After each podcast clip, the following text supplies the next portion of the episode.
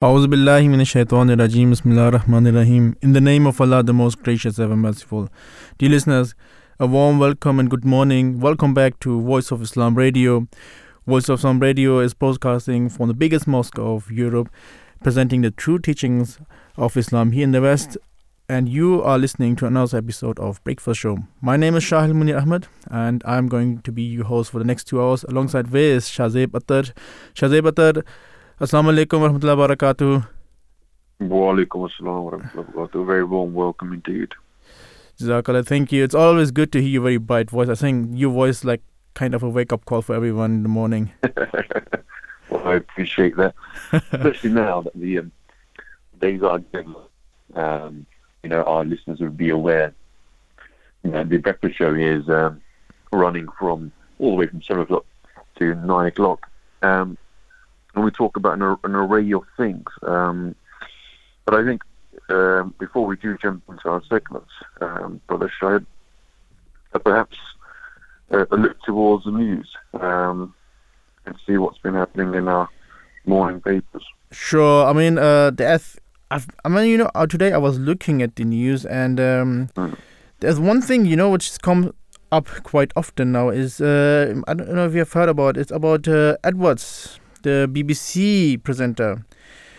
who's been hospitalized for mental health. Now, what happened is that um, you know several newspapers are uh, saying that Edward's being named by his wife Vicky Flind as the person at the center of the BBC presenter scandal. The newspaper leads on Flind's concern for her husband's mental health after he was accused of paying for explicit photos from a young person in a report by The Sun.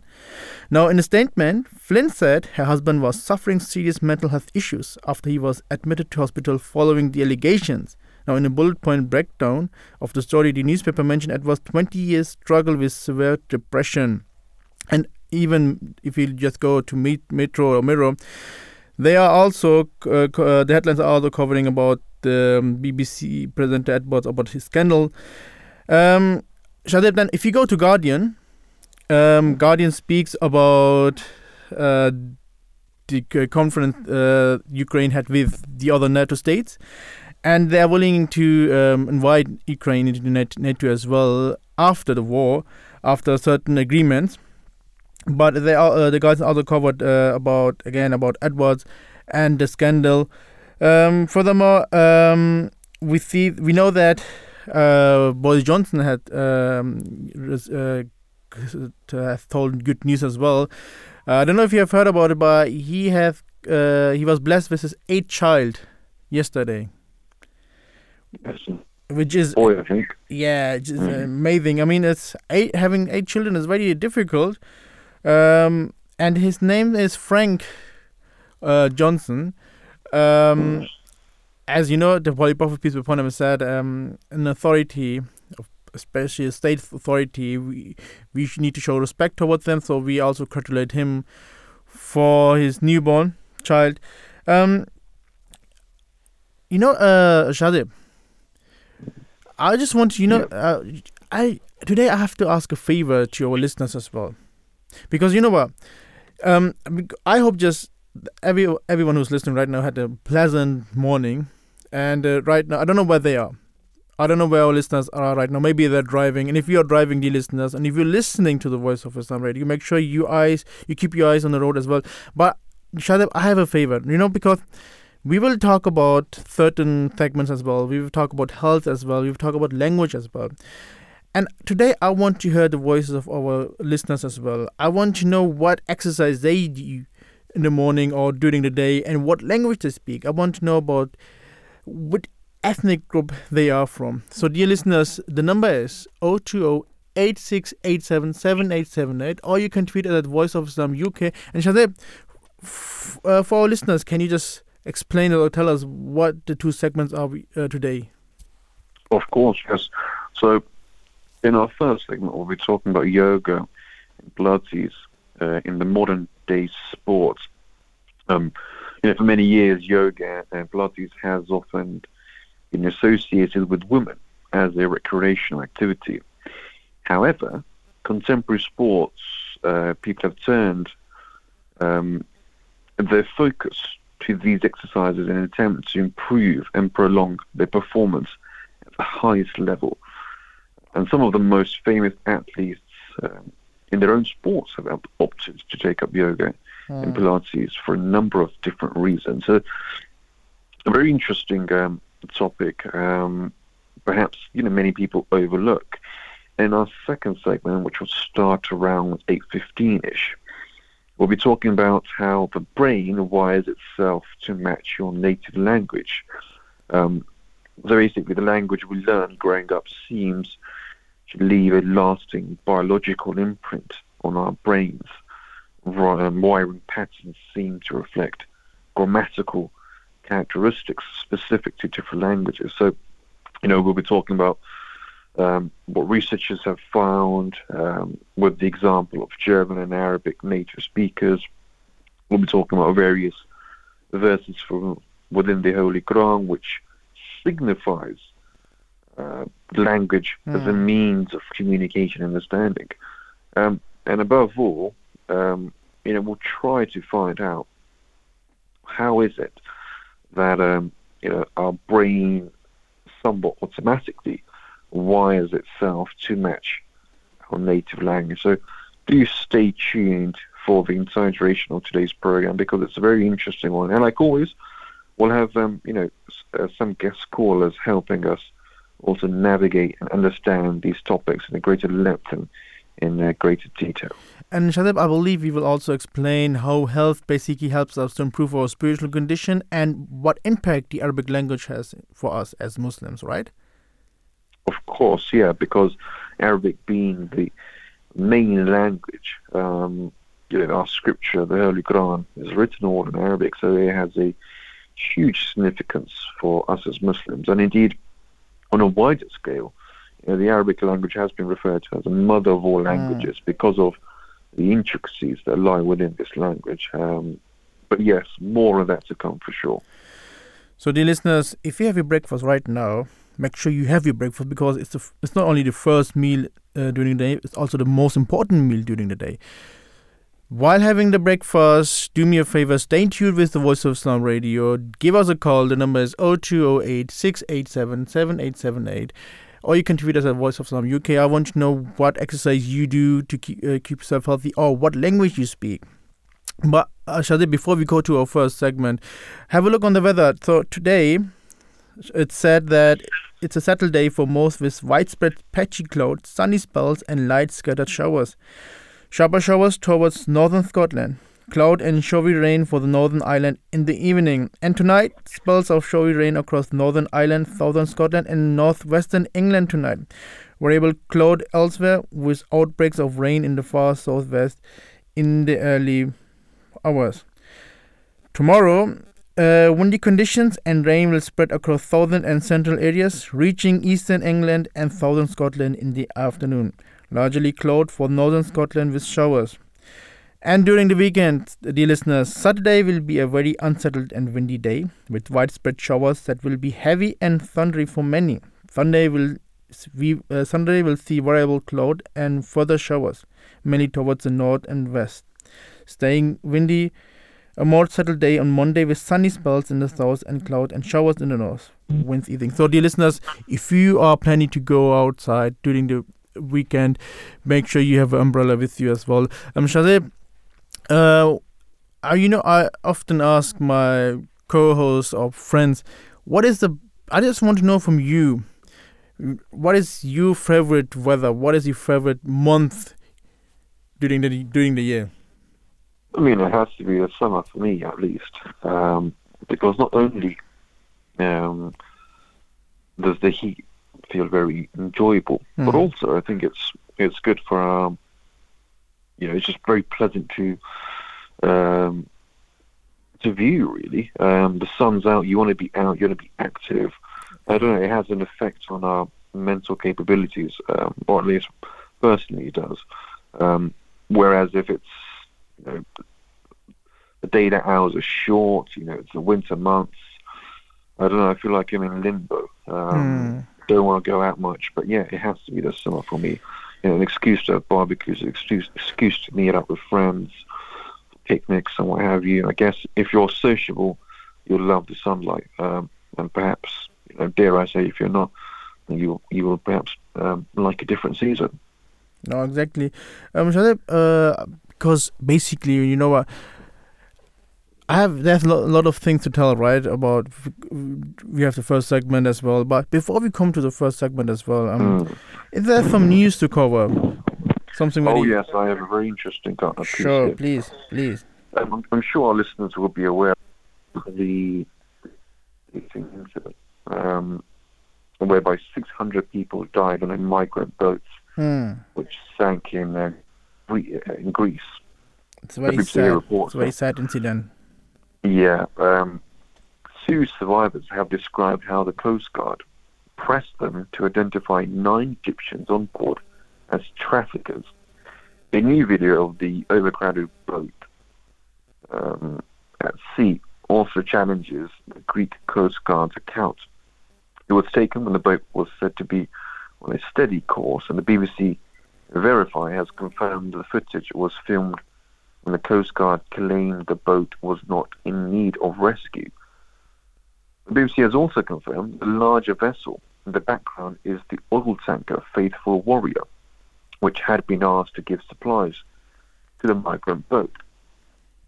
The official Greek Coast Guard account had already been challenged in a BBC verified report, but now it's seeing court documents which show serious discrepancies between survivors' witness statements taken by the Coast Guards and the in-person evidence later presented to a judge. A translator has also come forward with his account of a people smuggling investigation last year after another group of migrants were rescued by the Coast Guard. He describes how witnesses from that incident were intimidated by the Coast Guard. Legal case collapsed before it could reach trial. Now, the revelations raise fresh questions about how the Greek authorities handle such disasters. Both the Greek Coast Guard and Greek government did not comment and declined BBC's request for an interview. Soon after the 14th June sinking, nine Egyptian men were detained and charged with manslaughter and people smuggling. But two survivors of the disaster say migrants were silenced and intimidated by Greek authorities after suggesting the Coast Guards may have been to blame for the tragedy. Over the past month, allegations have been made that the Coast Guard used a rope to tow the fishing vessel, causing it to sink. So it's, so it's very stark, um, and there's new allegations. Um, have brought a twist to the entire story because it's such a huge thing, losing 600 uh, migrants, um, that this simply cannot be brushed under the carpet No, because of the severity of uh, the situation. In other news, um, GE doctors are striking from a five-day strike. Um, they say that the government's refusal to talk ahead of the five-day strike is baffling and frustrating. The Health Secretary, Steve Barclay, said doctors' 35% pay demand was unreasonable. The strike puts patient safety at risk. Thousands of planned appointments are being postponed as emergency and urgent care are prioritized. The strike starts at 7 o'clock on Thursday, the 13th of July, and ends on at 7 o'clock in the morning on Tuesday, the 18th of July. NHS England said anyone who needs care during the strike should use 999 or A&E in a life-threatening emergency. And for minor health concerns, contact NHS 111 online or go to the nearest pharmacy. You know, will- um, sorry, but you know, I, you know, as I was, a- since I was a child, I always thought, you know, these doctors, these, especially these doctors who was um, saving the ti- time only to rescue us or to heal us, I always thought they are the real hero. And I think you will agree with me because, you know, my childhood, I was brought up with, you know, this uh, Superman cartoons, uh, the superhero cartoons, right? But in the end, I realized when I was a child, still a child, that it, basically it is these doctors who help us, right? They are who made the oath to save us, and um, they are spending the day and night only for the health of us. And um, it is said in the Holy Quran that whoever saves a life, he has saved the life of a whole mankind. This is the value of a human being is described in the Holy Quran, and you can see Mm-hmm. why it is very important to have doctors to be ready, and uh, to uh, it is you know in the end it is like they need to support and they should get the support as well. Um, Shahzib, I have one news to share as well. As I said, um, uh, Volodymyr Zelensky he met uh, the NATO members, and uh, the BBC has covered this and has said that Volodymyr Zelensky may or may not be a Rolling Stones fan. But after this NATO summit, he is probably familiar with the song entitled "You Can't Always Get What You Want." I don't know, uh, uh, Shadib, are you a uh, Rolling Stone fan? I mean, I'm not. I, I don't think I am, but I know what this is a reference to. I think last night, um, our defence minister, uh, Ben Wallace, um, made a statement, a joint statement with the American counterpart, Mm. whereby they asked for a, a bit of gratitude um, from the Ukrainian president because of all the support. I mean, the British government to date has spent six billion with a B pounds um, supporting the Ukraine efforts um, against the Russians. We're second internationally, um, although America hasn't spent around 45 or 46 billion dollars. But in any case, so that's why they probably um, they they sort of made this sort of uh, comment here in reference to the Rolling Stones song. But that's the um, predicament they they're asking for gratitude um, from the Ukrainians, which I think is I think is correct. Um, because of all the supplies that we have issued to such an extent, you know, our listeners will be stunned to hear this, but our own ammunition supply within the UK Hmm. um, dropped to such levels whereby you know these conversations were starting um, where we needed to um, restock, if you want, uh, our levels because of all um, the support that we were giving over there. So that's currently been, I think, another very key headline in morning papers too. Uh, you know the thing is that you know about the war, like you know, of course, I'm not taking side. I'm not taking side of Russian, but I think um, we should, the, NATO should listen to the Russian as well because there was an agreement in 1992 that those um, previous Soviet countries like Poland, Ukraine as well, were told not to join the NATO, and this was an agreement, and everyone agreed on that. Now we see the the opposite that these countries, most of these countries, already joined the NATO, and Ukraine is the only, only country left. And I think to end the war, you know, you can end you can end the war very quickly because all of these people are adults, right? They are not ch- children. They know that if Biden agrees not to uh, let Ukraine join the NATO and support them in a different way, the, the war would be over. I mean, Russia has nothing against it when uh, Ukraine joins the European Union. They can do so, and they will get a lot of support from the European Union. But they don't want Ukra- uh, Ukraine to join the NATO because this was an agreement made almost 31 years ago, and uh, it is, as I said, there are two parties, and I believe both of them have done mistakes. Uh, as I said, adults they can come together, right? They're not children; they can speak. And I, you know, I have this firm belief that everything you can you can resolve everything w- while sitting on a table and speaking to each other instead of waging war on, to another country. Because this is, you know, uh, Shadib, we Mm. have seen, if you look in the history of humanity, we have seen so many wars, and it is so strange that we haven't learned anything from the past. We are still doing So the true. same mistakes, which we, which were done by our un, by ancestors, and this is very sad. Um, we're living now in the uh, we're living in the year 2023, and st- we are still committing the same crime which were happened, which happened like thousand Mhm. years ago. So um, m- my you know, If I yeah, sure. if I can just interrupt, because you're making some very valid points. But I guess the human nature is human nature. Um, whenever we think we've evolved or become civilized, you know, our innate abilities or our innate um, characteristics take over. And you see, I think it's less history repeating ourselves as more humans being humans. On the point that you mentioned that you know, the the two can be reconciled. You know, from where we currently see things, um, I was listening to an interview yesterday Hmm. by, I think, Sir Tom, uh, a retired major in the army. I forget his name. Um, and he was saying that he thinks that we'll be in the same position next year, where Ukraine and Russia are still, you know, very much so, um, at each other's throats. Um, and but on the other hand, you know, there's Trump. He is running for um, the president in America, the campaign there, and he's saying that if give he, if he had the opportunity to become the president, that he can finish this war within 24 hours. So that is one statement. You know, take it for what you want, but because there's so much at stake. Um, it, you talked about NATO also. Um, There's an Mm. Article 5 in NATO whereby this is the most worrying thing. I'm not sure if our listeners are aware. If one NATO state is under threat Mm. and goes to war, then Article 5 dictates that each NATO state has to rush towards the defense of that country.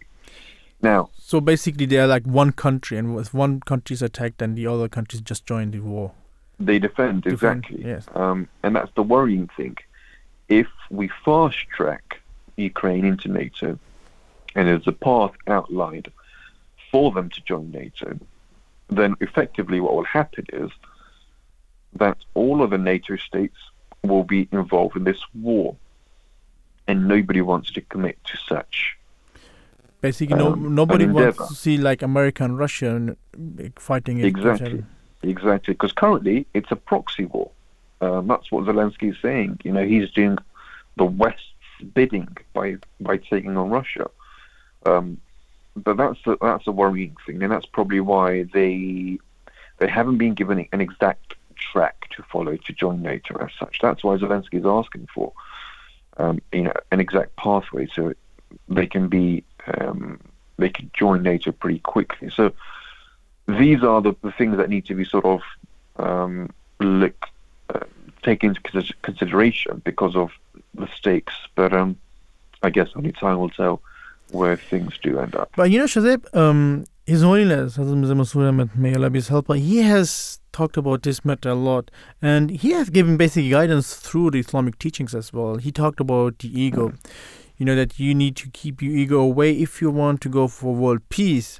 And I think this is very important as well because ego, to beat your own ego, is very difficult. And uh, if you start doing that in a young age, obviously it will become much easier for you if you're uh, if, if you are grown up to beat your ego. But here, uh, this Holiness has stated that point many times that for the betterment of the future, of our future, for the world, the world leaders they need to put their ego aside and then should look f- f- for the world, for the betterment for the whole world, what to do and what step they can take to make sure to secure security because um, right now we having the war in Europe and no one is secure. And uh, it is very dangerous to think of what will happen in the future if this war still carries on. And uh, his holiness he has warned the world about that as well about um, an immense war which can come if we don't stop if we don't reconcile if we just don't realize the mistakes and if we don't, just don't realize uh, the danger which we are right now in. So it is important that the leaders they should also listen to His Holiness, um, who has spoken in many, many parliaments as well, and he's spoken about this topic as well. And you know, one thing he said once, which I always remind people as well, that in Islam, God has described Himself as Salam, right, which means the uh, which means peace, basically the, uh, the, the the maintainer of peace. And he said that for a true Muslim, right? Someone who follows the teachings of Islam, he will always try to follow that particular attribute, but also will, you know, not only will try to follow it, but also will try to make people uh, to understand this point of, or to make uh, to understand this attribute of Allah of Salam, because in the end we are committed to that as well. Um, even though if we we just normal, uh, even though if we are just a civilian, still in the end we we live in the same place and we need to bring peace in our society if we start in our society it, it will obviously grow and then more society will join as well. So Huzur, uh, His Holiness, he has given many, many guidance how to maintain peace, basically. And you know, the amazing thing is about this, it is all the guidance he gave is basically from the teachings of the Holy Quran, and a lot of people have acknowledged that as well. He, they have acknowledged him as the uh, the master of peace or the champion of peace, and everything he said, dear listeners, uh, you can listen to these his um, speeches on YouTube as well. Everything he said is according to the teachings of the Holy Quran, according to the practice of the Holy Prophet Muhammad, peace be upon him. And this is basically, he basically described also the true picture of a Muslim that a Muslim will always try to maintain peace in his society and will always try that people would follow him as well in the same way. Uh, dear listeners, um, we will go now for a short break, but uh, we will be back. Do me a favor, don't go anywhere, and stay tuned with the Voice of Islam radio. Writings of the Promised Messiah, alayhi salam. God Almighty has bound up belief in His own existence with belief in His messengers. The reason for this is that man is invested with the capacity of believing in the unity of God, as stone is invested with the capacity of flaring up. And a messenger is like the flint, which elicits the spark from the stone by striking it. It is, therefore, not possible that without the flint, that is to say, without a divine messenger, the spark of the unity of God may be ignited in a human heart. It is only a divine messenger who brings down Tawheed, belief in the unity of God, upon the earth, and it is achieved only through Him. God is hidden and displays His countenance only through a messenger. In the name of Allah, the most gracious, ever merciful. Dear listeners, welcome back to Voice of Islam Radio. My name is Shamun Ahmed, and um, I'm your host alongside with Shadib Battar. And uh, Shadib, um, we're coming now to our first segment, which is very interesting because it's about exercise. We will talk about how exercise helps us to stay healthy, but also how to improve our spiritual condition. But before, before you know, before I go to like the first segment, um, what is your favorite exercise? What do you do? Not, uh, what's your daily routine? What sports do you like to do? Well, it's a very good question because I think speaking about exercise um, can never be underrated. Hmm. Um, the more we speak about it, the more emphasis is um, you know given to it. My personal sort of challenge is trying to, and I guess this is this excuse is as old as a time. Trying to find time really mm. um, to to make it part of your routine. But what I try to do at least is, at the bare minimum, is go for a walk in the park um, for at least uh, 20 to 25 minutes. And aside of that, um, we have a uh, weekly session of football, um, which is I think on Fridays, Friday evenings, um, which is also, I guess, very much so helpful. Um, and now, because I think um, with um, our routine in terms of mm. having somewhat spare time um, that I've sort of managed to um, make is I'm, I'm, I'm, very, I think, recently. Um, in fact, I have joined the gym, so making sure that at least I, you know, I go to the gym um, or try to go to the gym once a day for around 40 odd minutes. Um, and yeah, make sure that we do look after our temple, our body. So, that I, there is longevity. I have joined the gym as well a few years ago, and believe me or not, it is very difficult to get time out during the day. So what I've done is, I mm. go straight after the morning prayer, which is let's say half 5 mm-hmm. no half five, five yeah. four. Uh, but it's good um, because the gym is empty as well, and you um, you got mm. like time for yourself as well. And I would recommend to you you should use the STEM uh, Masters. It's very good. It keeps you. Uh, oh, I've heard. Yeah. It improves your uh, stamina as well. And to our listeners, um, I want to list, uh, want to hear from you what exercise you do, what is your favorite exercise, and what exercise you will recommend. The number is 020 868777878, or you can tweet it at Voice of Islam UK. Shadib, I'm now talking about exercise. uh, our first segment is about a special exercise, I believe. Yes, indeed. Our first segment's about yoga and Pilates in modern day sport. So the gist of the story really is Mhm. that for many years, yoga and Pilates has often um, been associated with women as a recreational activity. However, contemporary sports people have turned their focus to these exercises in an attempt to improve and prolong their performance at the highest level. Um, and some of the most famous athletes in their own sports have opted to take up yoga and Pilates for a number of different reasons. And Shahzib, I think, you know, uh, because we are talking about yoga and Pilates, it's very important to Mm. mention that Islam has always emphasized to do sport because this helps us to increase our spiritual condition as well. And, you know, um, you just talk about different athletes from different sports who do yoga. I know, for example, that Tiger Woods and Cristiano Ronaldo and Andy Murray, both are playing different sports, are doing yoga and Pilates as well. Um, You know, there are some people who do, like, they have one special sport which they do every day and then they take another sport as well just to keep themselves more fit. You know from um, i know someone who's very old lives in germany right? And he is very um, fit and very healthy as well. One day because he's very old he's he thought that his body has reached a limit. So he wanted to beat his body to explain his body that he can do some more. So what he did is he joined a boxing club. And there he learned how to how to box. But he told me that during the box, like during the session, during the training, his coach he basically he, he said he, he destroyed his whole body in the sense that he pushed his body to a limit. And then when he reached the limit he was able to know how to cross the limit as well without destroying his body but to make sure that to, to in his body that you can do basically more so you know there are these athletes and footballers uh, tennis player uh, golf player as well just to improve their health and stamina as well they do yoga and uh, these exercises as well but Shahzib I always thought that yoga and Pilates are the same thing are there any difference between those thing, two things Well, it's a very interesting thing. I think most people think that yoga and Pilates are the same.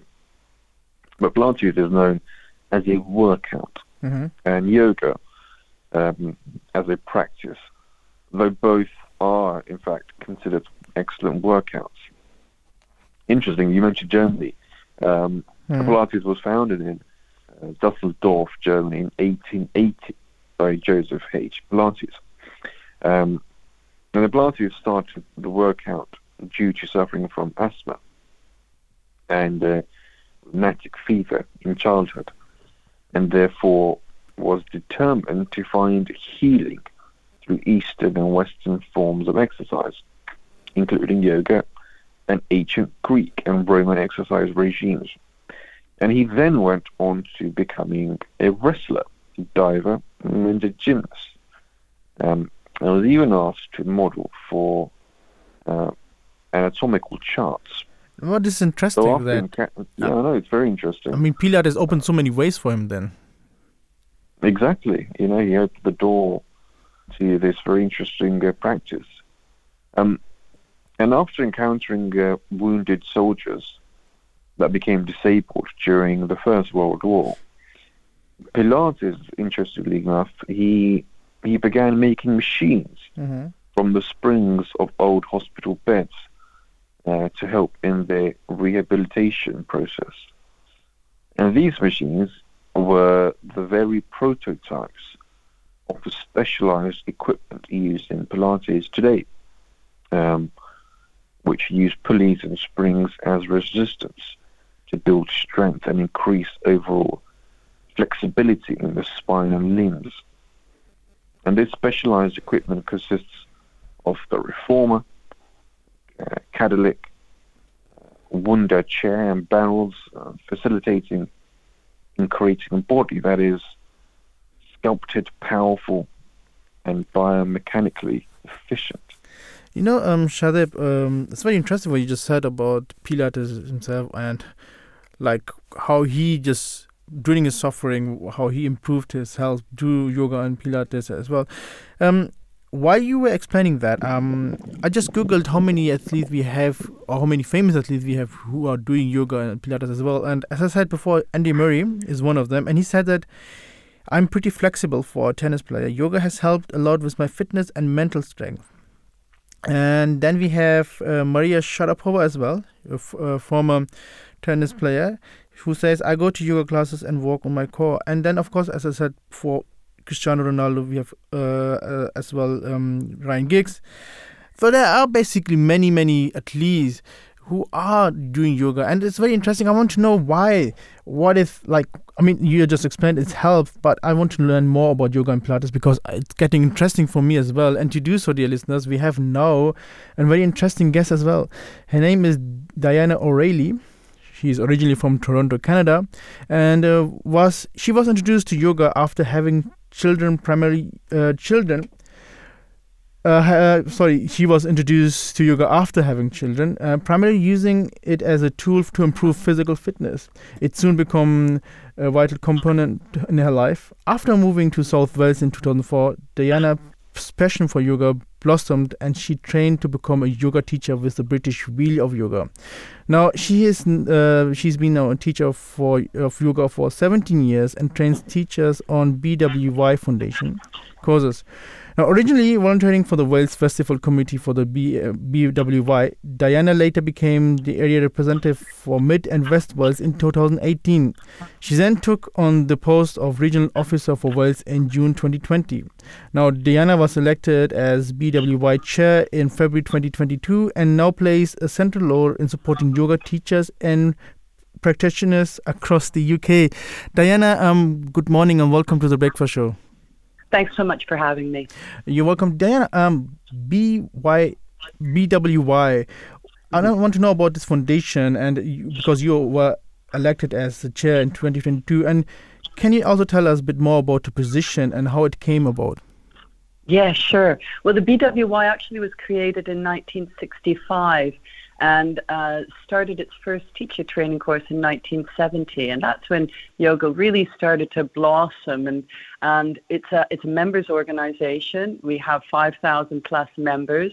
Uh, many of them are teachers, yoga teachers. Anyway, those uh, those members elected me to be chair in 2022, and myself, along with the other trustees who make up the board of directors for the British Wheel of Yoga, now work to promote yoga throughout the UK and and really want to get yoga into areas of society that perhaps don't get as much access to yoga.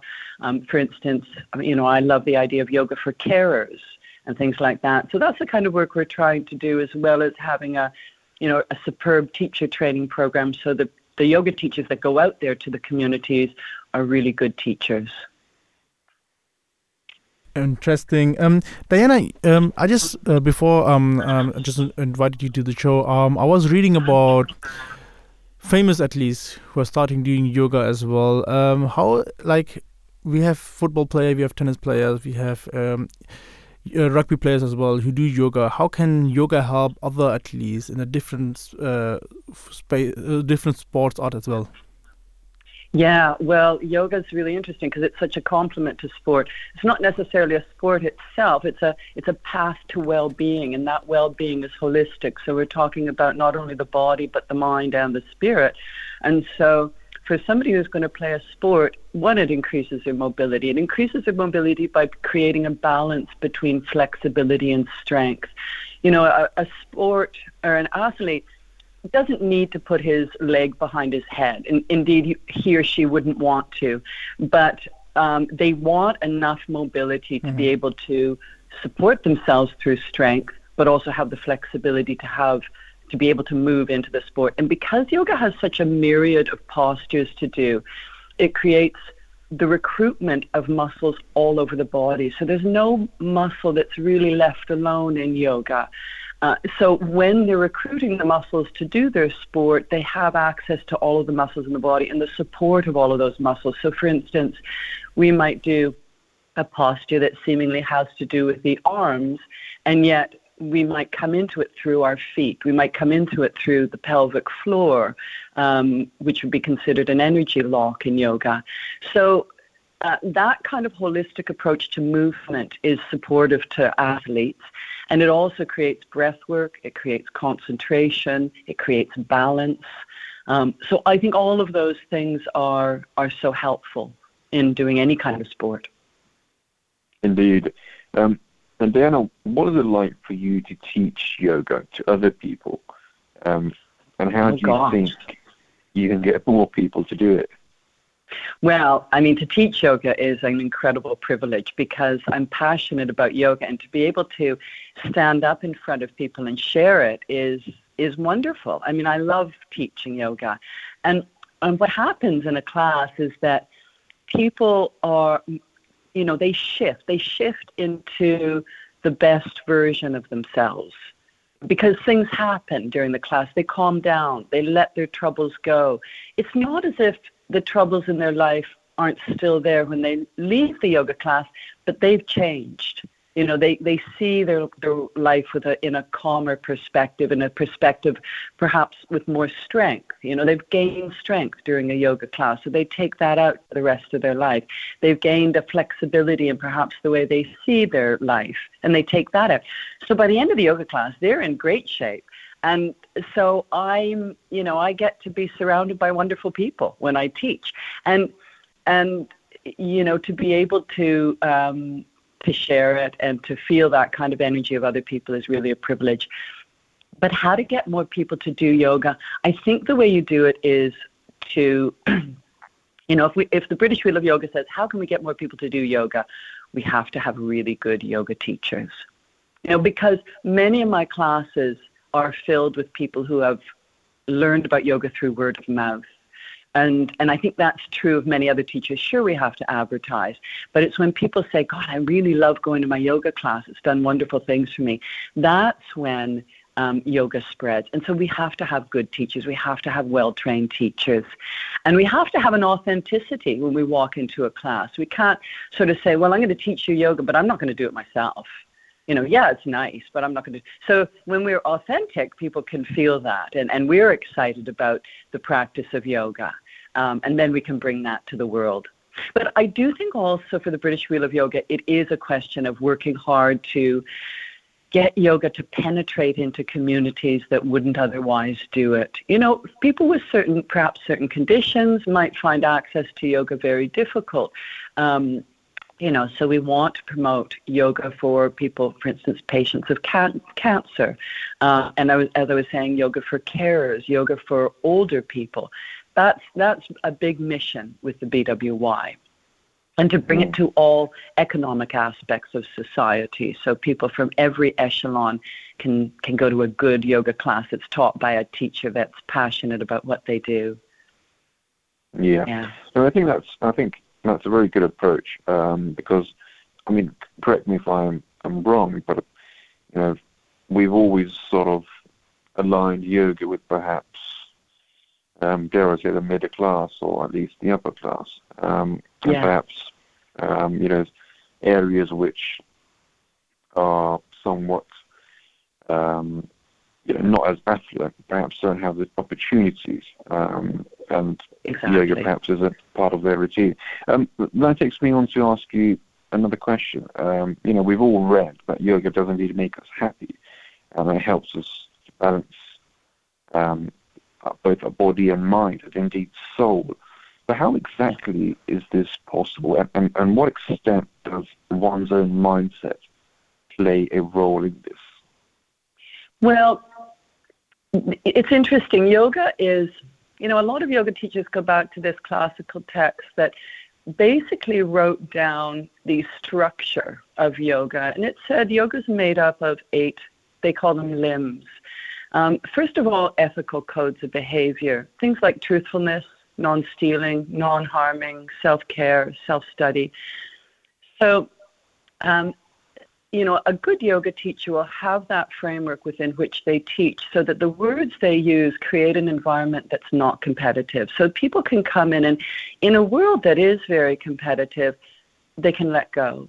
And so then they we do posture work. That's the, that's the third limb in this sequence. We do breath work. That's the fourth limb, and then we do meditation.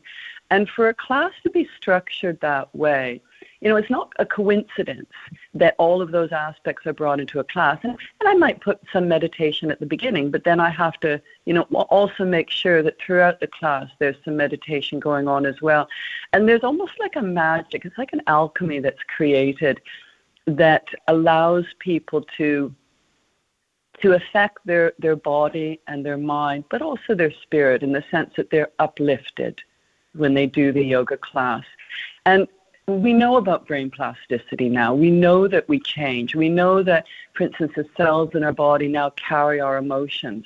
So if we can, for instance, release in our, the muscles of our body, we might release some of that perhaps body history that we carry, emotional history that we might have carried in our body. We start to release, we start to let go, we start to have a little bit more freedom, not just in movement, but just in the way we can conduct our lives. And, and that makes us happy. You know, that gives us. Um, you know, a perspective in our life that sustains us and um, and allows us to cope, to cope with some of the, you know, the the challenges in our life. So I think it's there's a, it's it's uh, yoga classes are quite structured in that aspect. It, you know, a good yoga class, a good teacher that's been um, trained in these eight limbs of yoga will know how to bring about that alchemy in the class to make people happy. And then, of course, it goes out of the class. They live their life in a different way. Interesting. Yeah. Diana, just one question. Um, if you can explain what is the difference between yoga and meditation? Uh, well, meditation is a component of yoga, and med- but so uh, but yoga includes posture work. It includes breath work. Yeah. So um, as, and it includes the codes of behavior. So as I said, you know, you've got those eight components. So you, two codes, different codes of behavior. One code you do with society, the other code you do with yourself. Um, uh, posture work, breath work, and mm. then four stages of meditation. So uh, that would be the difference. That meditation per se doesn't include necessarily posture work. And just one last question as well. Um, often I've heard that yoga and Hinduism or the religion of Hinduism is the same. Uh, what relationship has yoga with the Hindu religion? Well, I think that the, the philosophies in India, um, they then grew into yoga. You know, the, the yoga started to be sort of emer- emerge from the Vedic era in India. So that was northern India at that time. Um, and then it it was, it's really the Samkhya philosophy in India that is the sister philosophy to yoga. Um, so that's the, if there is an association with Hinduism, that is it.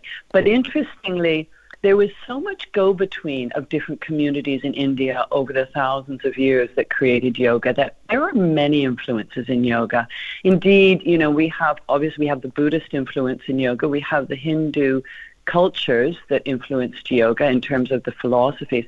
But there's a strong Islamic influence in yoga because there were such affluent communities. Uh, Islamic communities in India at that time mm. as well, and and this is actually this is something for our next interview that we'll do because I really want to find out how, you know, there were prosperous Islamic communities that uh, sponsored yoga sects in India, and I'd really like to know how their philosophies of life influenced yoga because I'm sure they did in some ways. So um, you can't just say, although I know some people want to, that yoga is aligned simply to Hinduism. It just isn't the case. Now you yeah. got you got my interest now, Diana, because you just mentioned about this uh, religion of Islam as well, and um, so I think that sh- we should make another uh, show in regards of this as well, where we can invite you as well as a guest, and we can talk about how yoga and the relationship between yoga and Islam as well. And because yeah. very interesting it's, what you said. a real debate, isn't it? Yeah, it is. Um, Diana, um, I really appreciate your time as well. Uh, as what it was very interesting listening to you again, and I hope we can do another show with you, and we can talk about yoga and Islam as well. We can have you as a guest That'd again. Be- That'd be great. Oh, can I say one more thing? Sure, sure. For anybody who anybody who wants to start yoga, it's really important to shop around. I know so many people who say to me, "Oh, I tried yoga and I didn't really like it too much," and it's often because it's a teacher that doesn't resonate with them. It's a level of the class that doesn't suit them. It's a time that's difficult. So do shop around for your perfect yoga teacher, and then it will be wonderful. So I just want to leave on that. Yeah. Oh, amazing. Good. Thank, you so much for having me. You're me. welcome. You're welcome. Thank you. Thank you. Okay. Bye bye. Bye. Dear listeners, you just listened to Diana O'Reilly, who is a teacher of yoga, and interesting what he, what she said, Shahzib, um, about yoga. I mean, there are so many things you didn't know about it. You have heard the name, and you, you thought, okay, this is maybe this and this and this, but in the end, there are more than just these few words. It's impressive what she just mentioned about yoga. Yeah, indeed. Um, it's greatly interesting. Um, and, and, and especially you know in the end sorry but in the end when she said like islam because you know um when when while we are praying it is kind of yoga as well right? Uh, it's going down coming up again but you know um using the muscles and, and the bones as well in a sense. Um it is interesting uh, Shahzib um about yoga. And uh, the listeners um sorry Shahzib I know you, you just want to say something but we are coming very close to the 8 o'clock news. So the listeners uh we're going now for a short break but do me a favor stay tuned with the voice of Islam radio because there's a lot of things we can we want to discuss with you as well. Do me a favor if you have any question or if you want to be part of the show you can call in anytime. The number is 0208 6877 878 or you can tweet us at voice of islam uk we're going now for the short break and we will be back after the uh, 9 o'clock news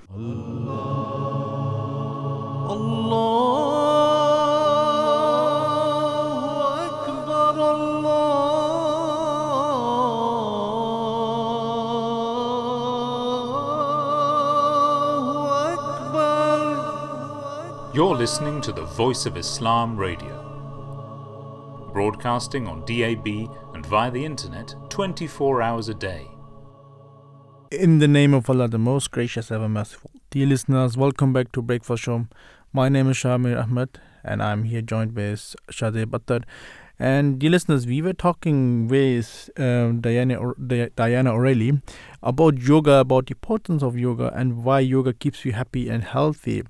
Um, Shahzib, um, Islam is basically people believe Islam is a religion, right? It's just teaching you how to pray, how to um, listen, or how to yeah listen to Allah's Mm. commandment, etc.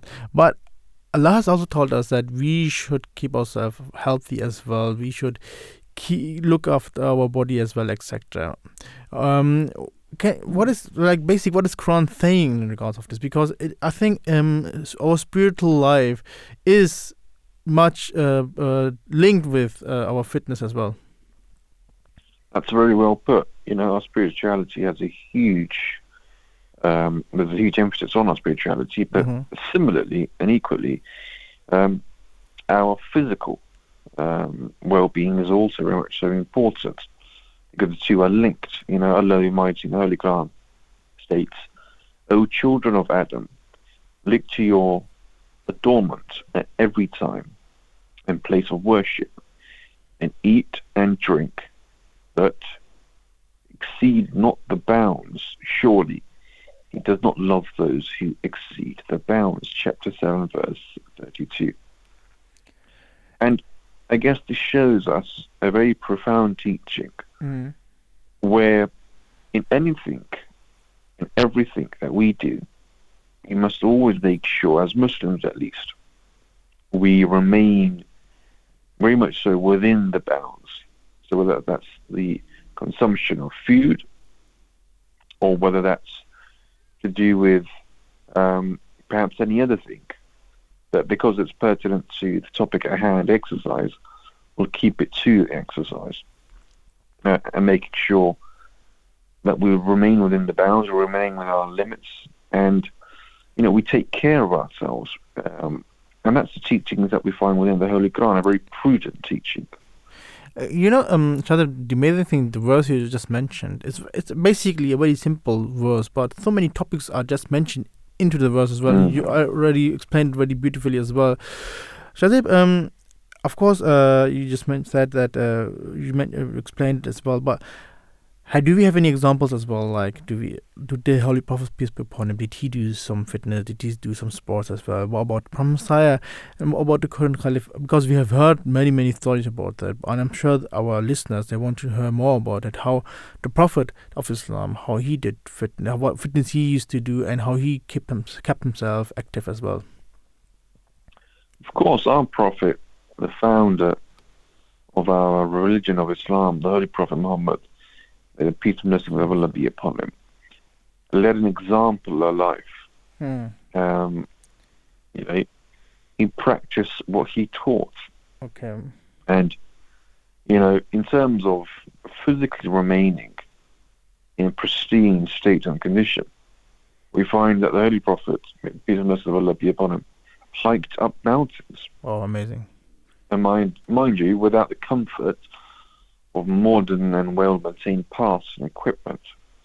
And he did so in search of solitude to worship. And, you know, all of us will be aware of the fact that he participated in defensive battles um, and fighting in the fiercest of areas of war. Uh, Shahzib, I got a few questions now. You said he hiked um, up mountains.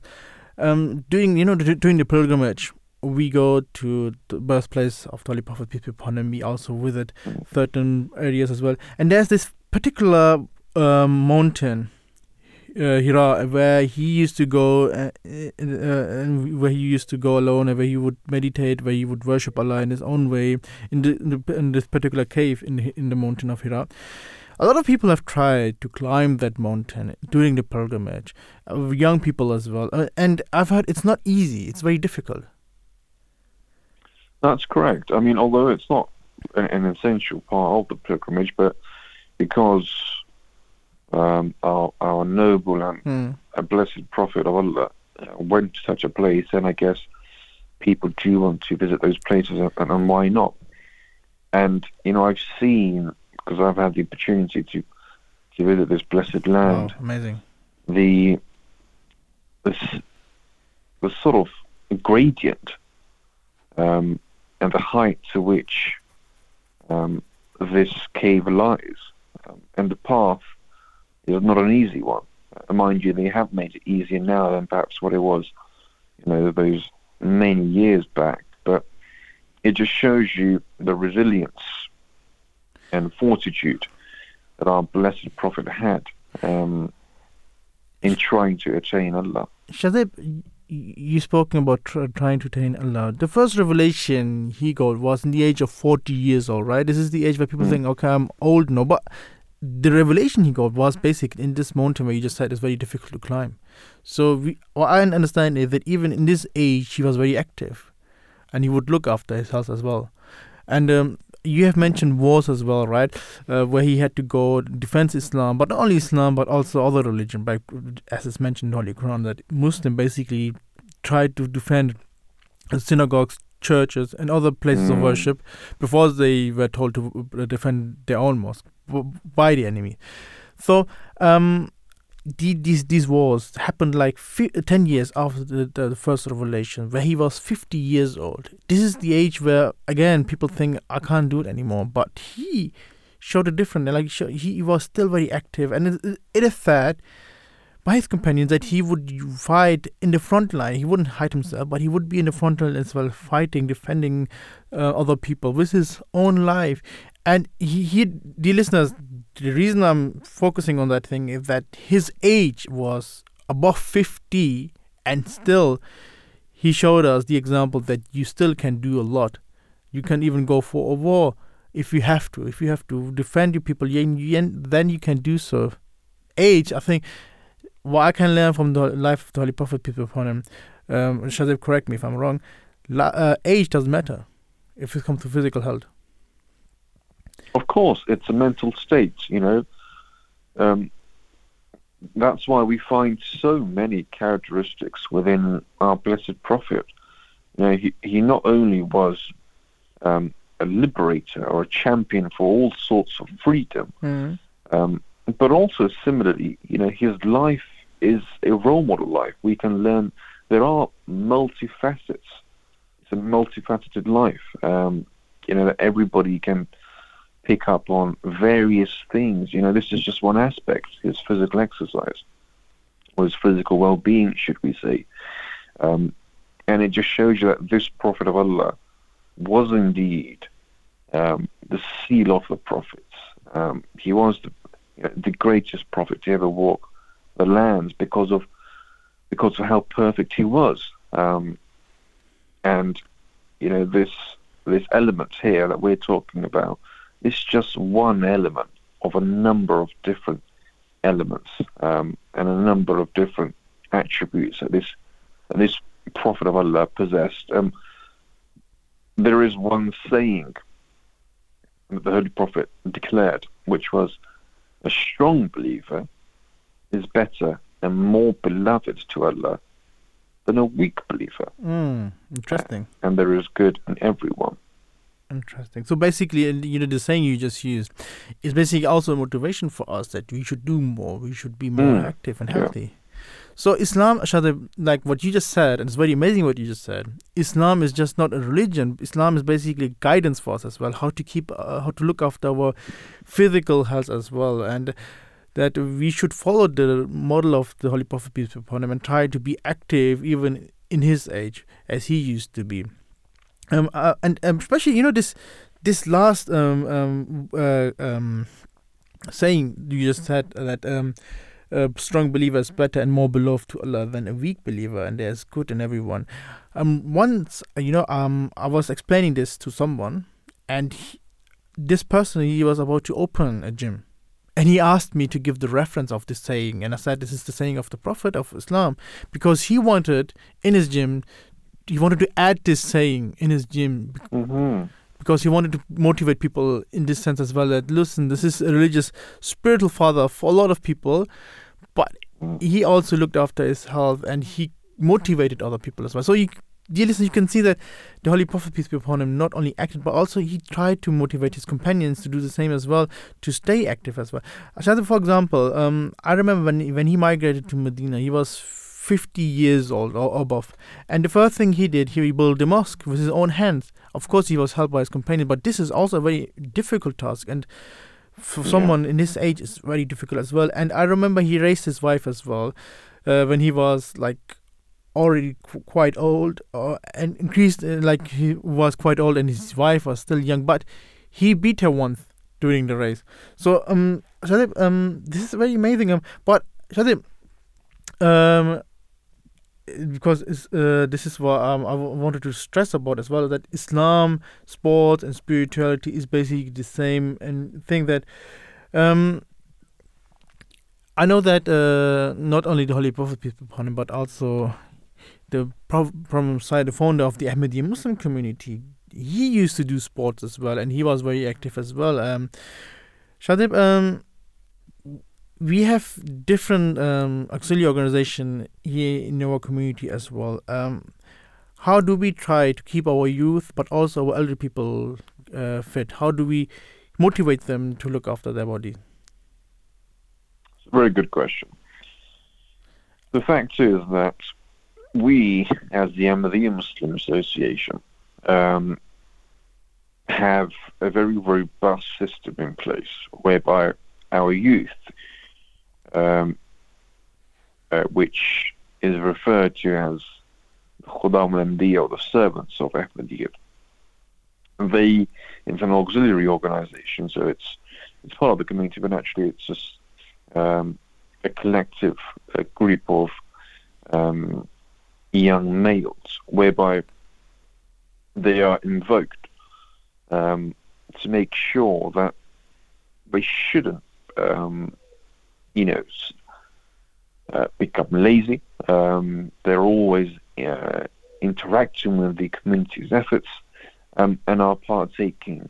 Um, as we can all imagine that, you know, the youth are indeed the future, and therefore their participation and interaction is vital in the progression of any society, really. And none so, none so, none so other than, you know, our community.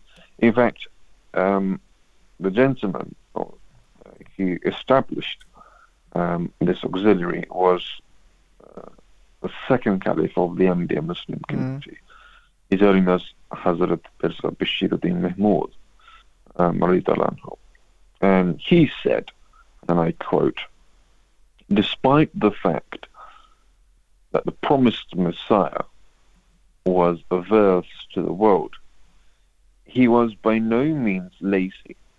Rather, he was extremely hardworking And though he loved being alone, he would never be agitated by physical hard work.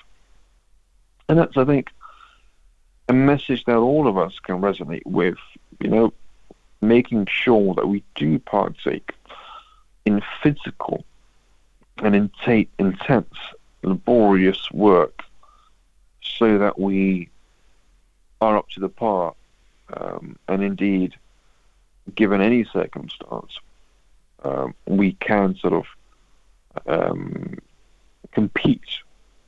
And in fact his holiness the current and fifth caliph of the Ahmadiyya Muslim community um, also an advocate for exercise and indeed making sure that we do have and are in a great physical shape said that maintaining physical health and fitness was important for all missionaries of the Ahmadiyya Muslim community.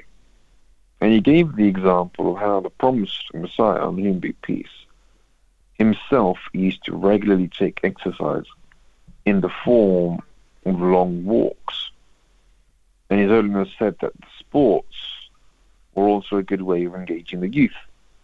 And so our young missionaries should participate, other youths, in supports exercise outdoor events. And this was said, I think, at the at the annual sports competition um, that the Institute of um, Theology and Modern Languages. Um, and you know, was, Shahzib, um, um, the problem Silas at Islam, the founder of the Ahmadiyya Muslim community, everything obviously he did he, he did it in because in the favor only to please Allah and to follow his command. And this is you know, this is one thing I've learned from him that he would make sure that his followers his community would follow every command of Allah the Almighty as well. As he said that this is also um, what it means to be righteous. And he said once when I sit in public or go for a walk or en- and engage in discussion with others, I do it all of this out of obedience to, to the commands of Allah Almighty. So there was no show off. Basically, the thing is that um, uh, he just wanted to be active only to so he can please Allah more and he could do serve Allah's uh, religion mm. more. And uh, I think in the end, it comes back to that point that whatever we do, whatever we do, we should do it for Allah, right? We should do it for to please Him, to because in the end, He gave us the feet, the hands as well, the mind as well to do more, and uh, we should be thankful to that, and we should pay. We should try to pay. Of course, we can't, but at least what the minimum we can do is to stay physical health. Uh, um, uh, physic, uh, f- uh, stay healthy as well. Um, dear listeners, um, health or sports, it is all of very important good food, healthy food is important as well.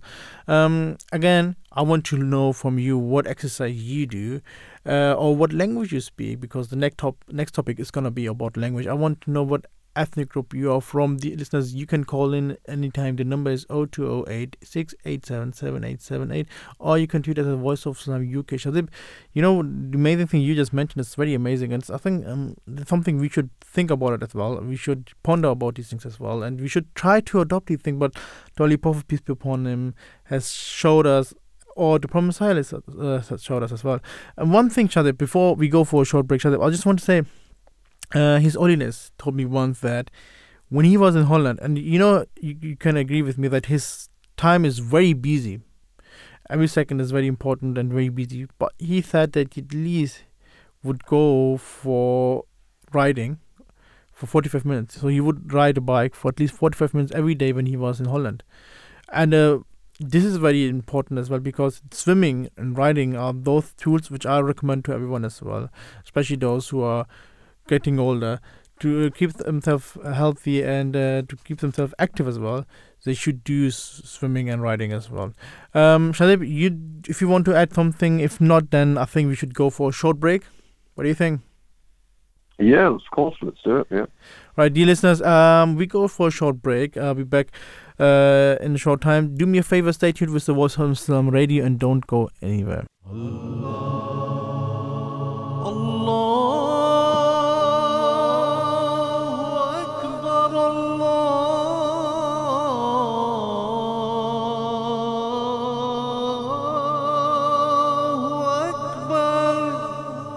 You're listening to the Voice of Islam Radio, broadcasting on DAB via the internet 24 hours a day. In the name of Allah, the most gracious, ever merciful. Dear listeners, welcome back to the Breakfast Show. My name is Shamir Ahmed, and I'm joined here with Shahzib Athar. Shahzib, um, we come now uh, to the second topic, which is your brain wires itself to match your native language. Shahzib, how many languages do you know? I think I can say I know at least two languages, perhaps third. Okay, and this is English and? Well, English and our native mother language languages, Urdu, Mm. um, which I guess ties in also with with the, the Punjabi, because um, I have a, a Punjabi background. Um, and in terms of reading Arabic, I guess we're all as Muslims um, savvy to um, reading the, the Holy Quran. So I guess if you do want to add that, that Yeah. perhaps also can be added. But in terms of whole languages, I would think I'd s- stick to two. You know, um, Shahzib, y- about Urdu. Mm. It is said that this Urdu is the language of of of an army. Or this is what people say because very interesting. You know, the the Urdu, the name Urdu came basically from the Turkish word which means army. Uh, and um, I don't know how many centuries ago, but in India at that time, different uh, people from different kingdoms would come together and they would form an army. But of course, they did not know the language because they would either speak English, Hindi, um, Portuguese as well, Persian, Arabic, etc. So they need to, of course, for the understanding, they had to need to know or they had to at least one language they could understand. So they formed a language then, which is not nowadays known as Urdu. And Urdu, every word of Urdu is taken from a different language. It has Urdu has not its own basically uh, original uh, words. All the wording are taken from different languages. For example, um, uh, in Portuguese, uh, table means mesa, which is also uh, the same meaning in Urdu as well. Uh, So there are Very interesting. very interesting, and there are few um, uh, um, wording which we can find in Persian as well, in Arabic as well, in English as well, and of course in Hindi as well. And Shahzib, you know, um, when I like, of course, I've brought up in Germany. When I start learning the English language, um, f- uh, me for I, for example, I hadn't that much problem to learn the language, but my Italian uh, classmates they had quite a the problem to understand the language and to understand the grammar as well. But then when we started learning French, then I realized I have problems to understand the French grammar and to understand the language. But on the other side, my Italian classmates, they they felt very easy to understand French and to learn the language. So mm I think um, there are few languages which are have uh, some kind of relation with other languages as well, and therefore people are maybe find it easy to understand and to learn different languages. Whereby the whereby if, if language w- which you have no relation with or you, you can't understand uh, you have no link with it you might have dif- uh, difficulties to understand and to learn. So this is what i've um, observed. Maybe i'm wrong maybe i'm right i don't know but you said uh, you, you, um, you spoke about the Arabic language as well, which is very important in, in Islamic belief as well, because the Holy Quran is revealed in the Arabic language. Um, we will, uh, dear listeners, we will talk about why we should, why it was told to us to learn to read Arabic and and to, yeah, to read basically Arabic. We also uh, why we learned the Arabic alphabet as well. But before Shahzib, Shahzib, you will uh, explain. Before Shahzib will explain this to us, listeners, um, I want to know from what ethnic group you are, what language you speak. Uh, you can call in anytime. The number is 0208 687 7878, or you can tweet at the Voice of Islam UK. Shahzib, meanwhile, um, the topic is uh, your brain wires itself to match your native language. What is the gist of the story? Well, the language we learn growing up seems to leave a lasting biological imprint on our brains. Um, wiring patterns seem to reflect grammatical characteristics specific to different languages. Um, and I guess it's very interesting because as we do grow and develop, um, our brain does align itself and wires itself to match our native language, which is you know, mind-boggling to be honest. Um, and researchers are finding um, and indeed using the example of German and Arabic native speakers. Um, I guess that ties in well with yourself because you can mm. you know both languages. Um, and they've what they've done is they've they've sort of found um, by using these two languages as an example regarding the impact of language on the brain. Um, because language processing in the brain, we can imagine, is a complex process uh, involving different regions and networks. You know, this is this is all very technical and all very interesting mm. um, because of the intricacies um, that lie within um, trying to learn a new language. And um, I think uh, Quran has also emphasized about the significance of different language and communications and understanding. I believe. Of course, yes. Um, in chapter fourteen, verse four, Allah the Mighty states, "And we do not send any messenger except speaking in the language of his people to state clearly for them. So basically, this verse highlights the importance of delivering the message of Islam in the language of the people to ensure clear comprehension. It's it's you know, it's categorical that to articulate a message, it needs to be done uh, primarily in a language that the majority can understand. And you know what other language um, but the Arabic language, which you know is um, very comprehensive. I think I'll give an example. Um, you mentioned maze. I'll do you one better. Mm. The word camera mm. um, is an English word that we all are familiar with, but our listeners will be interested to know that this is indeed an Arabic word because it can be broken up and has been broken up as Qamar Ra'a which is as I see. So it just shows you um, the the depth that the Arabic language possesses, um, and that's why the um, the Holy Quran promotes reflection and understanding through a language. And that takes me on to chapter 12, verse 2 of the Holy Quran, where it says, Indeed, we have sent it down as an Arabic Quran. You might understand. Um, and this, you know, again, again points to the um, uh, the things that I was that I was mentioning earlier, um, how you know an Arabic-speaking mm. audience at the time would understand and comprehend a message in their native language.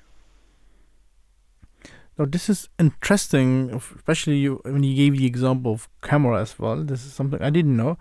And again, um, you know, uh, Shahzib, um, from, from, since we are children, we were told to read the Quran. We we, we learned Arabic, even though it mm. is not our uh, mother tongue. But we, we learned the alphabet. We learned then reading the Arabic uh, language as well we learned how to merge different words, uh, uh, not words but letters with the other letters as well, etc.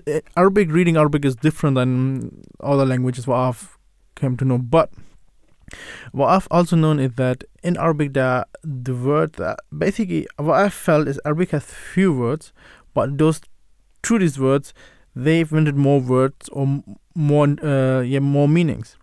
Uh, for example, you know religion in Arabic it means madhab Mother came from the word dhahaba, which means he walked. So basically, um, religion means basically in Arabic is a guidance. Yes, it brings you forth or it helps you that you go for, or you're looking for, or you just keep on walking until you reach your spiritual level which you want to reach. So it is a very interesting how language are basically made of. Um, our, you know, because I always thought how people have started talking, how it was made, how people basically learned to read or to speak.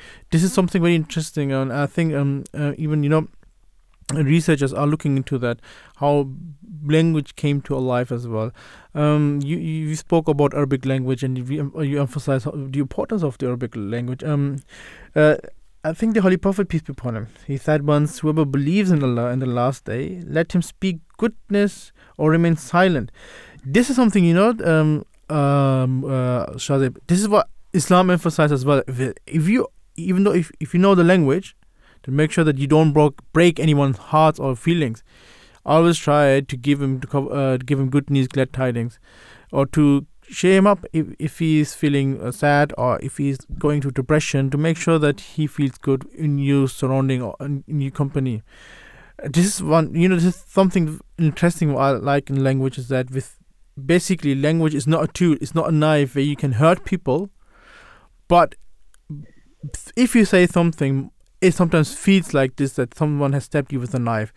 It leaves a mark in your soul as well. We we know from social media we get sometimes very bad remarks from, let's say, racist people, from people who hate, just live with hate and you just want to show hate or want to spread hate. So basically, language has uh, has a very big impact in, in our society, in our mind as well. And Arabic language because we learn the Arabic language. Arabic language has also a very great impact for the Islamic religion as well. Um, I, I, um, sorry, uh, Shahzib.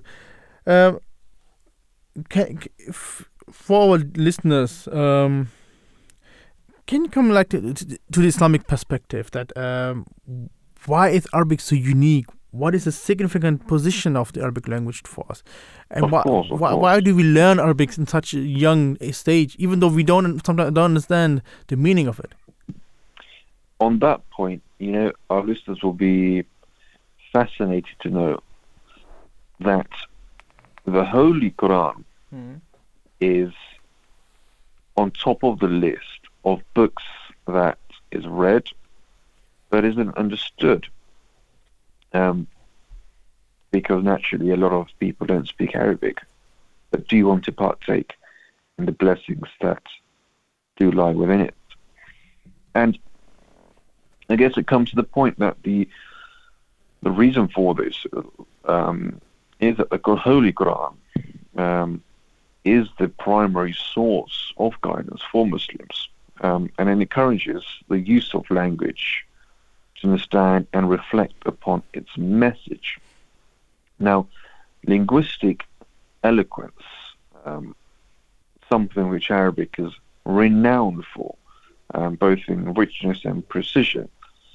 The Quranic text itself is considered a masterpiece of linguistic beauty um, and literacy uh, excellence. Its intricate word choice, rhetorical devices, and poetic style have captivated scholars and readers throughout history. And you know, different brain regions are involved in different aspects of language processing, such as recognizing words or perhaps understanding grammar and assigning meaning. But all of these things that do tie in have a profound effect upon the reader. And that is why you'll find that the the what the one reason out of many as to why some follow the religion of Islam is to do with the book and the core teachings that we have. Um, the fact that those teachings have been presented in such an eloquent manner from the Holy Quran. Um, and to date, you know, it's important to note that Arabic holds a special status um, due to its association with the Quran. You know, it's not the other way around. Um, you know, we can't say it's Arabic entirely, but it's also, in fact, the Quran, which, you know, or is indeed Islam, which chose Arabic. Um, um, so the two go um, hand in hand, really. And the Islamic tradition recognizes that the importance of understanding and conveying the Quranic message to people of all languages too, and that's why the Ahmadi Muslim community. Here's another point for all of our listeners um, to be aware of. It's the Ahmadiyya Muslim community that has had the opportunity to serve the Quran in the best possible manner. How, you ask? By mm. translating this very blessed book in over 73 languages, I believe. Uh, how many? 73. Amazing. So more than perhaps. So, dear listeners, more than 70. Basically, for for the listeners, you're saying that if they want to read the Holy Quran and if they don't understand Arabic, but they want to understand uh. the Holy Quran, there are 70, more than 70 examples of the Holy Quran in different uh, different languages. Uh, which they can go on. I, th- I believe in alislam.org, it's the website of the Ahmadi Muslim yeah, community. Where they, they can, can search yeah, Al Islam, so A L Al Islam, dot I S L A M dot org, um, and you just find the the Holy Quran tab within that website. Um, and I believe you know there are commentary as well, which are also already um, translated into the English language as well. Uh, we have the five volume commentary, which basically explain different ways as, verses of the Holy Quran as well and how to understand them as well. So uh, it's very inter- interesting. Um, you know, um, the Prophet he also uh, stressed about the importance of the Arabic language, and but also the importance of uh, of your own mother tongue. He said when when you offer your prayer, beside the words of the Quran, which are the word of God, and besides the various prayers taught by the Holy Prophet peace be upon him, which are all in Arabic, yes, various. Um, um, he said that make all you other prayers in your native tongue, so that the humility and meekness that they are born of may touch your heart. So basically, saying that if you speak to God, you should speak in your own language, and it is pretty much more encouraged by it, Prophet because, as he said, this brings more uh, brings uh, uh, brings you humi- uh, out your humility as well and the passion of expression your feelings towards God the Almighty as well. Um, dear listeners, um, we will go now for a short break, uh, but before that, we have a short clip to play as well. Um, do listen to the clip, and we will bre- uh, we will be back after this short clip. Why is the Holy Quran in Arabic? It had to be some language, and if it were not Arabic, you would ask the same question again. If it were in English, you would say, "Why is it in English?" So this question is not valid. It had to be some language. Had it not? So whenever a language were to be chosen, you would say, why this language? But Arabic, of course, because it is the most perfect language. It is the mother of all tongues. It's most expressive for the type of subject which is discussed in religion, or subjects which are discussed in religion. In the shortest possible words, it conveys uh, vast meanings and uh, it contains meanings in a sort of concentrated form. So because of this special ability of Arabic to express more in less words, this language was chosen in particular. Hazrat Masih Maud has also spoken of other possible reasons. One particularly is that Hazrat Masih Maud has told us that this is the first language revealed by God. Man did not invent language by himself. He's one of the animals before he learned to speak. According to the Holy Quran, God taught man how to speak. So the first culture was born out of the first language which was taught to man by God. And as such, Hazrat Masih was told by Allah that it was the Arabic which was the chosen language which God taught to human beings. So because of its importance as such, because it's being the oldest language, because it's being the mother of all tongues, the book which was addressed to the whole of mankind had to be in Arabic. Because Arabic once was the language of the entire mankind. No other language can boast of this. So that language which justifies to be chosen for address to the entire mankind has to be Arabic. In the name of Allah, the most gracious, ever merciful. Dear listeners, welcome back to Breakfast Show. Um, there are only a few minutes remaining, but Shahzib and me, we will try to explain why Arabic is so important for us. And Shahzib, you know what? You remember the Prophet Messiah, peace be upon him, he mm. proved that Arabic is the mother of all languages. I'm saying it because the clip I just played before about the fourth caliph, he was asked why the Quran is in Arabic, and he said this question is well because if it would be in another que- uh, language, you would ask why isn't this in this language, etc. But he said that Arabic is the first language, the language, the mother of all languages, and um, even in the uh, Holy Quran, uh, Allah says that um, all praise is due to Allah, the sustainer, the beneficent. To him belongs all excellence, grace, and goodness. He created man and taught him a plain language.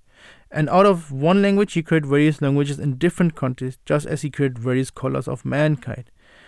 Out of one color, and he made Arabic the mother of all languages. He made it the like of the sun and brightness and luster. So, he, the Prophet, he proved in his book Min Rahman, which is basically means in Arabic, uh, uh, in English, the mother of all languages. He proved that Arabic is basically the first language, uh, and uh, uh, it, this language was basically not thought by any human being, but it was thought by Allah. So the root, it comes back to Allah, God, that He is the one basically who taught us the language and how taught us how to um, to speak and then how to communicate with the language as well. It is very interesting, um, uh, the Arabic language, for example, uh, and there are so many things we can learn. Um, I know that the peace upon him has said that um, we should uh, love the Arabic language because the peace upon him, he was from an Arab uh, country. He, you know, he knew the Arabic language, and the Quran was revealed into the Arabic uh, language as well. Uh, and uh, so you can see the importance why Arabic language is so important for us, and why so many people basically speak the Arabic language. But in Islam, when uh, Islam came to life, first of all, we had Arab speaking people, then, of course, other people joined as well from different backgrounds who could not understand the Arabic language, etc. And then, as you said, the Ahmadiyya Muslim community contributed by um, writing or by producing uh, the Holy Quran with different translations as well. Uh, which are available in our website alislam.org as well. Um, Shahzib, but again, um, we learn Arabic, uh, uh, and we learn also for Arabic prayers as well. Is it important to know the translation of these prayers? Oh yeah, of course. Um, I think you can't have one without the other. Mm-hmm. Um, you know, it's very important that you do try and remember, um, because I think taking it a step back, um, our salat, our, our prayer that we offer, five daily prayers, it's all in the Arabic language. Um, so it's a cornerstone um, for any Muslim to try and remember the prayer. And additionally, after they do remember it, I think the majority um, try and make the effort to try remembering the translation so they know what they're saying because that's equally as important. Um, it's all well and good for us to recite those Arabic statements and words and prayers that our blessed Prophet, may the peace and blessings of Allah be upon him, um, informed us of.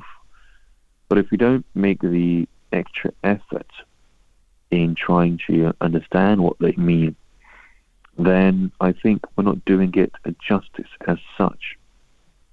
And well, unless you can speak the Arabic language and you know you know what you're saying, but you know that's not the case for many people um, that do live in this part of the world. So yes, I think that that's definitely a message um, that we would like to promote um, because it's I think an integral um, and significant part of what it means to be a, a practicing Muslim. Interesting. No, this is important as well because in the end you need to know what you are saying as well and mm. you, how you speak to Allah as well. You need to know what you are basically saying to Allah. Um, you know, Shahzib, um, the Arabic language, the, what Prophet has said that all the languages of the world have come into existence through a process of far-reaching change. Yet, be, by fully pondering over it and by looking at the operative factors, it clearly appears that the speeches and words of these languages have been transplanted into a variety of shapes and forms from Arabic symbols Arabic symbols. Now he also says that Arabic is singular is singular in its attributes, perfect in its root words, wonderful in the charm of its compounds, and uh, captivating in the structural beauty of its sentences. And he, he said like there are five points of uh, Arabic excellency which he mentioned is that Arabic has a complete organized structure of roots, which is to say that the roots meets fully at the needs of human beings. In Arabic, the name of the divine being, the names of the principal constituent parts of the universe of plants, animals, and minerals, etc., possess, uh, are um, uh, very deep and are very good for learning as well. And in addition, and and uh, the addition and the roots of Arabic words are perfectly organized. And he also says that in Arabic expression, words are few but meaning are many. So it's say that Arabic language makes use of alif, which is uh, one letter, and lam, which is the second letter, and noon. So basically, it has m- less words, but the meaning are quite more. And Arabic possesses roots and expression which are the perfect means of portraying the most delicate and deep things of the mind and human ideas. So, dear listeners, Arabic is a very interesting language. Um, dear listeners, we have reached the end of the show. Um, if you would like the show, you can listen to it again on SoundCloud. Shahzib, thank you f- uh, for your thought for uh, and for you um, everything you have done. Uh, it's very interesting to listen to you as well. Uh, you are a good expert as well, I must say.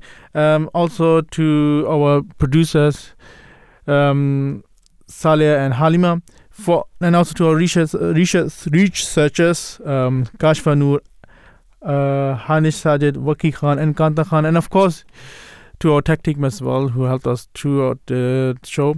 Dear listeners, again, uh, uh, thank you for listening and tuning in. If you want to learn more about Islam, the only thing you can do now is stay tuned with Islam, Voice of Islam Radio. Um, you ca- uh, it will broadcast 24 hours. And make sure that you stay healthy as well. May the peace and blessing of Allah be with you all.